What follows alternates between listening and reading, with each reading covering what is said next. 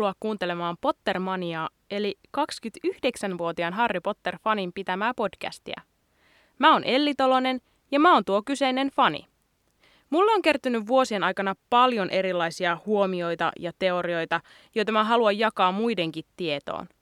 Tässä podcast-sarjassa mä käsittelen aihe kerrallaan kirjasarjan ilmiöitä ja tarjoan salakäytävän sen mysteereihin. Mä oon saanut aika paljon palautetta siitä, että selkeästi eniten tykätään niistä jaksoissa, joissa mä kerron teille kirjoihin piilotetuista asioista.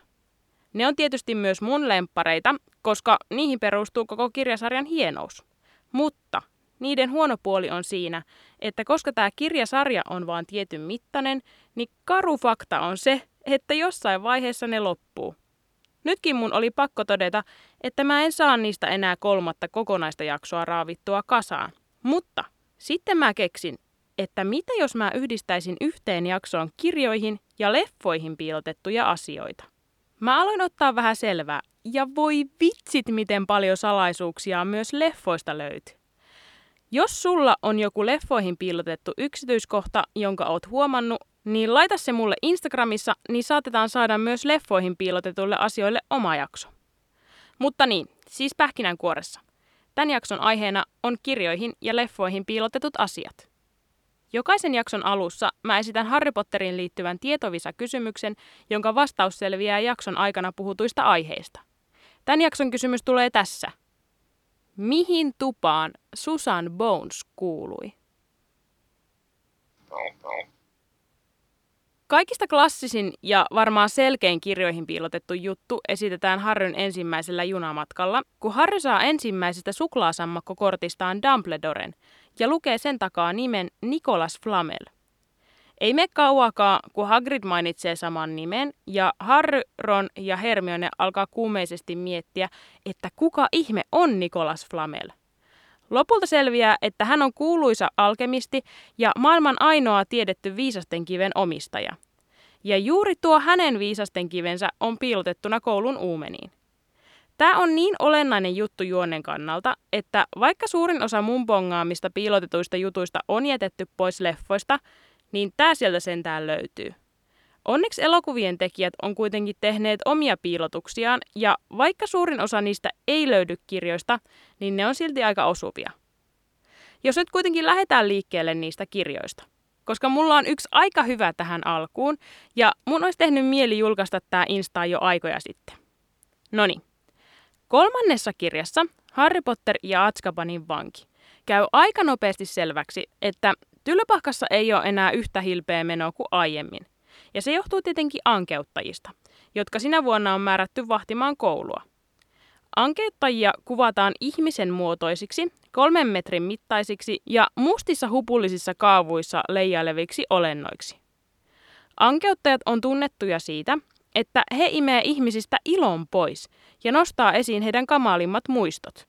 Ja heidän harvoihin taikavoimiin kuuluu kyky imeä ihmisen sielu pois suun kautta.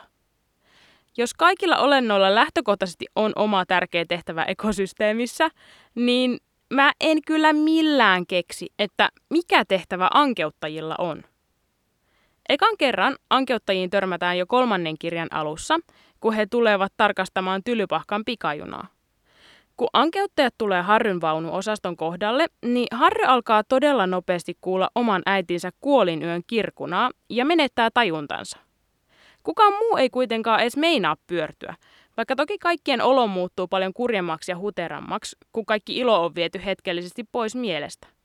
Mutta ootteko pysähtynyt miettimään, että miksi ankeuttajat vaikuttaa Harriin noin voimakkaasti?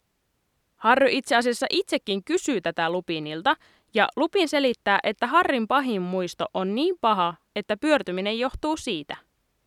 Tämä selitys on mun mielestä aina vähän ontunut, koska kyllähän muutkin on nähnyt kauheuksia ja jopa mun mielestä verisempiäkin juttuja kuin Harry. Todennäköisesti Neville on todistanut omien vanhempiensa mielipuoliseksi kiduttamista, ja Ginny nyt ainakin on todistettavasti ollut Voldemortin riivaama ja tehnyt silloin aikamoisia kauheuksia. Ei ne vaan tajuntaansa menetä kuitenkaan samalla tavalla kuin Harry. Miksi ei? Miksi ankeuttajat tuntuu seuraavan useinkin erityisesti Harria, vaikka siellä olisi muitakin lähettyvillä? No vastaushan on aika ilmiselvä. Harri on hirnyrkki ja hänen sisällään on kaksi sielua. Ja just sielujahan ne ankeuttajat janoaa. Ja jotta tämä homma ei menisi niin helpoksi, niin niiden molempien harryn sisällä olevien sielujen pahin muisto on samasta hetkestä, mutta kahdesta täysin eri syystä. Kerrotaanpa nyt. Harryn sielulle on taatusti aivan kamalaa palata mielessä siihen iltaan, kun hän menetti kaiken sen, että mikä hänelle oli maailmassa tärkeintä. Eli omat vanhempansa ja turvallisen kodin, kaiken. Voldemortin sielulle tämä sama ilta oli suorastaan riemukas ja hän oli aivan mielissään siihen asti, kun hän yritti tappaa Harrin ja sai suoraan vastapalloa omaan tappokiroksensa, mutta ei voinut kuolla eikä olla elossakaan. Tuo sielunkappale joutui kokemaan sellaisen sekunnin murtoosassa suuresta onnistumisesta valtavaan tappioon siirtymisen. Jos nuo kaksi tunnetta joutuisi kohtaamaan yhtä aikaa aina ankeuttajan nähdessä, niin aivan varmana mullakin lähtisi jalat alta. Nämä tämän jakson ekat asiat näköjään liittyy aika lailla tuohon Harryn hirnyrkkinä oloon. Se on nimittäin sellainen juttu, että siihen liittyen annetaan pitkin kirjasarjaa pieniä vihjeitä, ja koska koko vyyhti selviää vasta aivan viimeisen kirjan lopussa, niin on aika luonnollista hoksata ne vasta jälkikäteen. Jos nyt ei lasketa mukaan klassista arvensärkemistä ja kivistämistä, niin ensimmäinen vihje Harryn hirnyrkkeydestä tulee toisen kirjan lopussa, salaisuuksien kammiosta paluun jälkeen, kun Harry ja Dumbledore keskustelee Dumbledoren työhuoneessa. Silloin Dumbledore selittää ympäripyöreästi, että nuori Voldemort eli Tom Valedro talletti osan itseään päiväkirjaan. Harry kysyy Dumbledorelta, että miksi hän osaa kärmeskieltä, ja Dumbledore vastaa sen johtuvan siitä, että kukistumisensa iltana Voldemort laittoi palaan itseään häneen. Nyt kun tämän tarinan tietää, niin tuohan on aivan selkeä viittaus. Mä en ihan tarkkaan muista, mitä ajatuksia mun päässä liikkuu, kun mä luin näitä ekan kerran. Ja pitää toki huomioida, että mulla meni ekan ja vikan kirjan välissä monta vuotta. Mutta sen mä kyllä tiedän, että mulla ei ollut etukäteen mitään hajua, että Harry olisi yksi hirnyrkeistä. Tälle jälkiviisaana voi sanoa, että se olisi ollut kyllä ihan pääteltävissä. Tuohon Voldemortin nimeen liittyy muuten aika mielenkiintoinen käännösjuttu. Mä yhdessä vaiheessa mietin, että miksi ihmeessä hänen nimensä on käännetty Tom Lomen Valedro, vaikka englanniksi se on Tom Marvolo Riddle. Mutta sehän johtuu tietenkin siitä, että siinä vaiheessa kun kääntäjä on kääntänyt toista kirjaa, hänen on pitänyt saada tehtyä hänen nimestään anagrammi. Eli englanninkielisessä versiossa Tom Valedro nimittäin kirjoittaa sauvalla ilmaan Tom Marvolo Riddle – ja sen jälkeen hän sekoittaa kirjaimet ja niistä muodostuu lause I am Voldemort. Jos suomentaja ei olisi muuttanut nimiä, niin tämä kohta olisi varmaan pitänyt muuttaa ihan täysin, koska suomeksi koko nimen kirjaimista tulee lause Ma olen Voldemort. Toisekseen, on hyvä huomioida, että kääntäjä ei ole toista kirjaa kääntäessä mitenkään voinut tietää, että Voldemortin keskimmäiseen nimeen tullaan viittaamaan vielä monet, monet, monet kerrat. Ja sitten leffojen maailmaan. Ne, jotka on kuunnellut Pottermanian ekalta kaudelta kirjojen ja leffojen erot jaksoja, tietää varmasti, että leffat on ollut mulle pienoinen pettymys. Mutta näiden seuraavien juttujen hoksaaminen on palauttanut mun uskoa niihin. Tämä seuraava kohtaus on mun mielestä toteutettu jopa paremmin kuin kirjoissa. Ekan tylypahkavuotensa alussa Neville saa mummiltaan muistipallon. Muistipallot on mun mielestä niin turhia kapistuksia, että mulla ihan jyllää aivoissa. Ne on siis lasisia palloja, joiden sisällä oleva savu muuttuu punaiseksi, jos sä oot unohtanut jotain – ne ei siis millään tavalla kerro tai edes vihjaa, että mitä sä olisit voinut unohtaa. Ne vaan kertoo, että jotain on unohdettu. Mulla menisi itsellä oikeasti aivan patajumiin ja hermot tommosen kapistuksen kaa. No, kun Neville avaa muistipallopaketin suuressa salissa, pallo muuttuu heti punaiseksi. Kirjoissa ei sen kummemmin avata, että mitä Neville on unohtanut, mutta elokuvaan se kohtaus on tehty niin, että kaikilla muilla pöydän ääressä on päällään viitat ja Nevillellä ei. Hän on siis unohtanut pukea viitan päälleen. Just tällaisten visuaalisten juttujen takia mä aina niin tasaisin väliajoin kuitenkin palaan katsomaan niitä leffoja, vaikka ne onkin ollut mulle pettymys. Ja yleensä mä valitan niistä ei tuollaista yksityiskohtaa olisi vaan voitu laittaa kirjaa ilman, että sitä olisi avattu vähän enemmän. Nyt tää oli vaan tämmönen huomaajat huomaa juttu.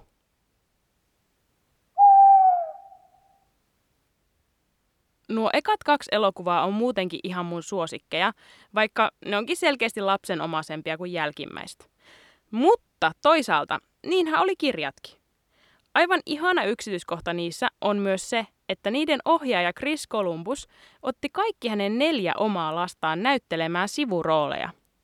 Kahdessa ekassa elokuvassa hänen tyttärensä Eleanor näytteli Susan Bonesia, eli Harrin vuosikurssiin kuuluvaa puuskupuhissa olevaa tyttöä.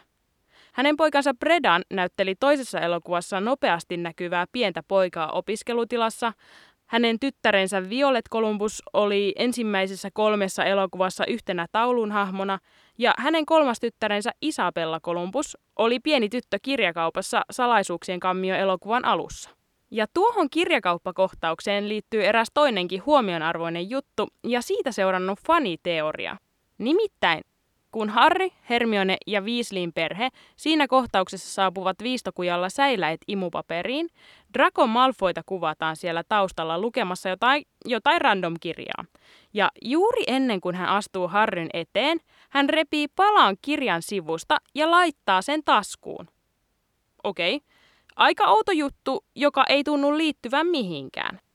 Ja tämä, jos mikä, on saanut fanit esittämään kysymyksiä. Miksi Malfoy repisi palan kirjan sivusta? Hän voisi ostaa tuon kirjan, jos hän haluaisi, kyllä heillä on rahaa. Mitä hän aikoo tehdä tuolla repäistyllä palasella? Nähdäänkö tässä leffassa tai kirjassa myöhemmin kohtauksia, missä olisi revitty kirjasta paperin palanen? Joku saattoi jo arvatakin, että mihin tämä on menossa. On nimittäin vankka faniteoria siitä, että Draco Malfoy repi tuossa kohtauksessa palan kirjasta – jossa kerrotaan basiliskistä. Ja myöhemmin koulussa hän ujutti lapun Hermionelle. Tämä teoria jatkuu niin pitkälle, että Draco olisi saanut selville isänsä aikeista ja todellisuudessa Doppi ei ollut karkuteilla, vaan Draco oli lähettänyt hänet varoittamaan Harria. Tätä puolustellaan esimerkiksi sillä, että joidenkin fanien mielestä Hermione ei ikinä repisi kirjasta palasta koska hän rakastaa kirjoja. Myöskään missään ei erikseen mainita, että nimenomaan Hermione olisi itse repinyt palan, sillä vaikka pala löytyy hänen kädestään, niin Hermione on siinä vaiheessa kangistettuna eikä voi sanoa mitään. Okei, tuo on tosi hauska teoria ja ei mulla ole mitään faktaa siitä, että miksi se kirjan sivun repiminen näytettiin erikseen. Ehkä sillä haluttiin just herättää tämän kaltaista keskustelua. Mutta jos joku nyt innostuu, niin mun on pakko olla ilonpilaaja. Myönnettäköön, että vaikka mä aiemmin Pikkupahikset jaksossa sanoinkin, että Drakolla ei ollut valinnanvaraa, niin en mä voi millään uskoa tähän teoriaan.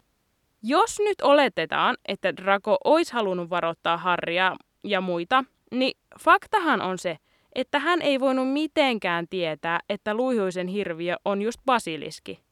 Edes Lucius Malfoy ei tiennyt sitä – koska Lucius oli saanut päiväkirjan vahdittavakseen Voldemortilta yli 12 vuotta aiemmin, eikä hänellä ollut harmainta hajuakaan, että se sisältää palan hänen isäntänsä sielua.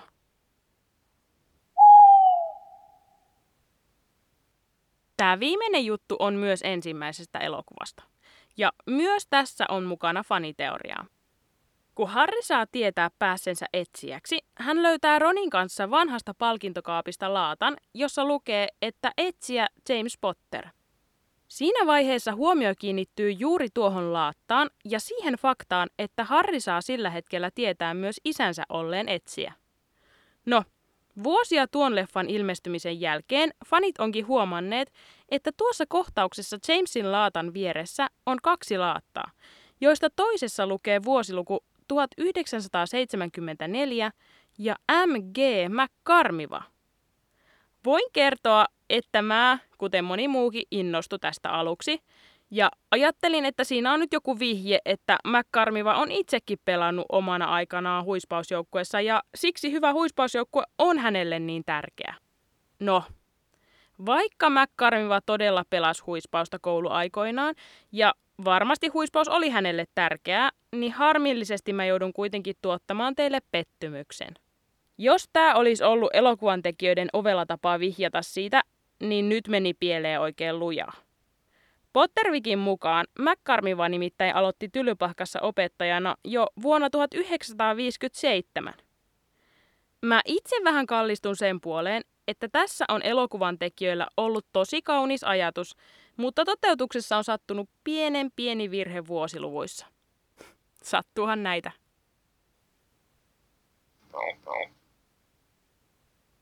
Siinä oli taas tämän kerran aiheet. Pidemmittä puheitta.